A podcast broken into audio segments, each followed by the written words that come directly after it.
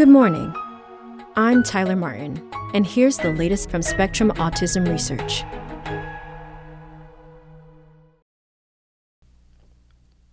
Fever doesn't ease challenging traits in most autistic children. By Angie Voyles Askham. Most autistic children, like their non autistic peers, become less social, less communicative, and more irritable when they have a fever, according to a new unpublished study. Researchers presented the findings May 12th at the 2022 International Society for Autism Research annual meeting.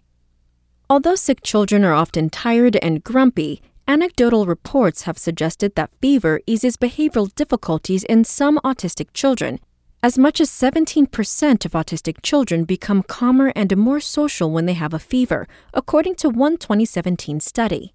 But that study may have been biased toward finding improved behaviors, says Catherine Lord, Distinguished Professor of Psychiatry and Education at the University of California, Los Angeles, who led that study as well as the new one. Participating parents knew the researchers were investigating behavioral changes during fever and may have been more inclined to perceive and report effects, she says. In the new study, Lord and her colleagues designed an app to collect data in a less biased fashion from 141 autistic and 103 non autistic children between the ages of 2 and 7. Most children were less happy, active, and social when they had a fever than when they were healthy, the team found, and the negative changes were most pronounced in autistic children. This does not mean that behavioral improvements during fever do not occur for some autistic children, said study investigator Catherine Byrne, a graduate student in Lord's lab who presented the work. However, she says, the nature of the phenomenon is still not well understood, and it likely is not the norm for most children with autism. Lord Byrne and their colleagues asked parents to report their children's behavior and temperature using a cell phone app three times a week, regardless of the child's health status. They also asked parents to note in the app if anything out of the ordinary happened, from the child coming down with a fever to traveling.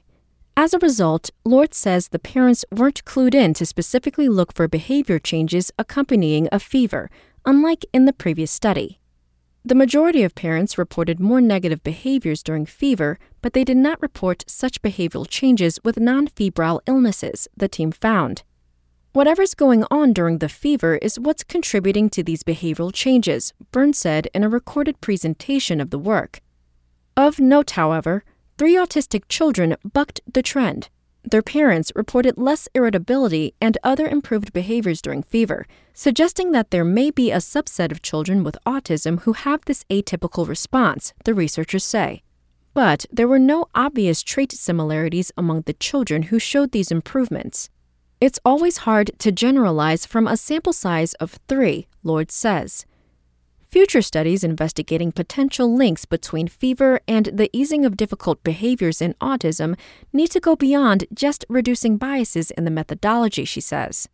If you really want to know who this affects, you're going to have to have a really big sample.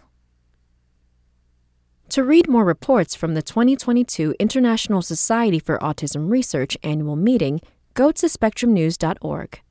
Links to abstracts may work only for registered conference attendees.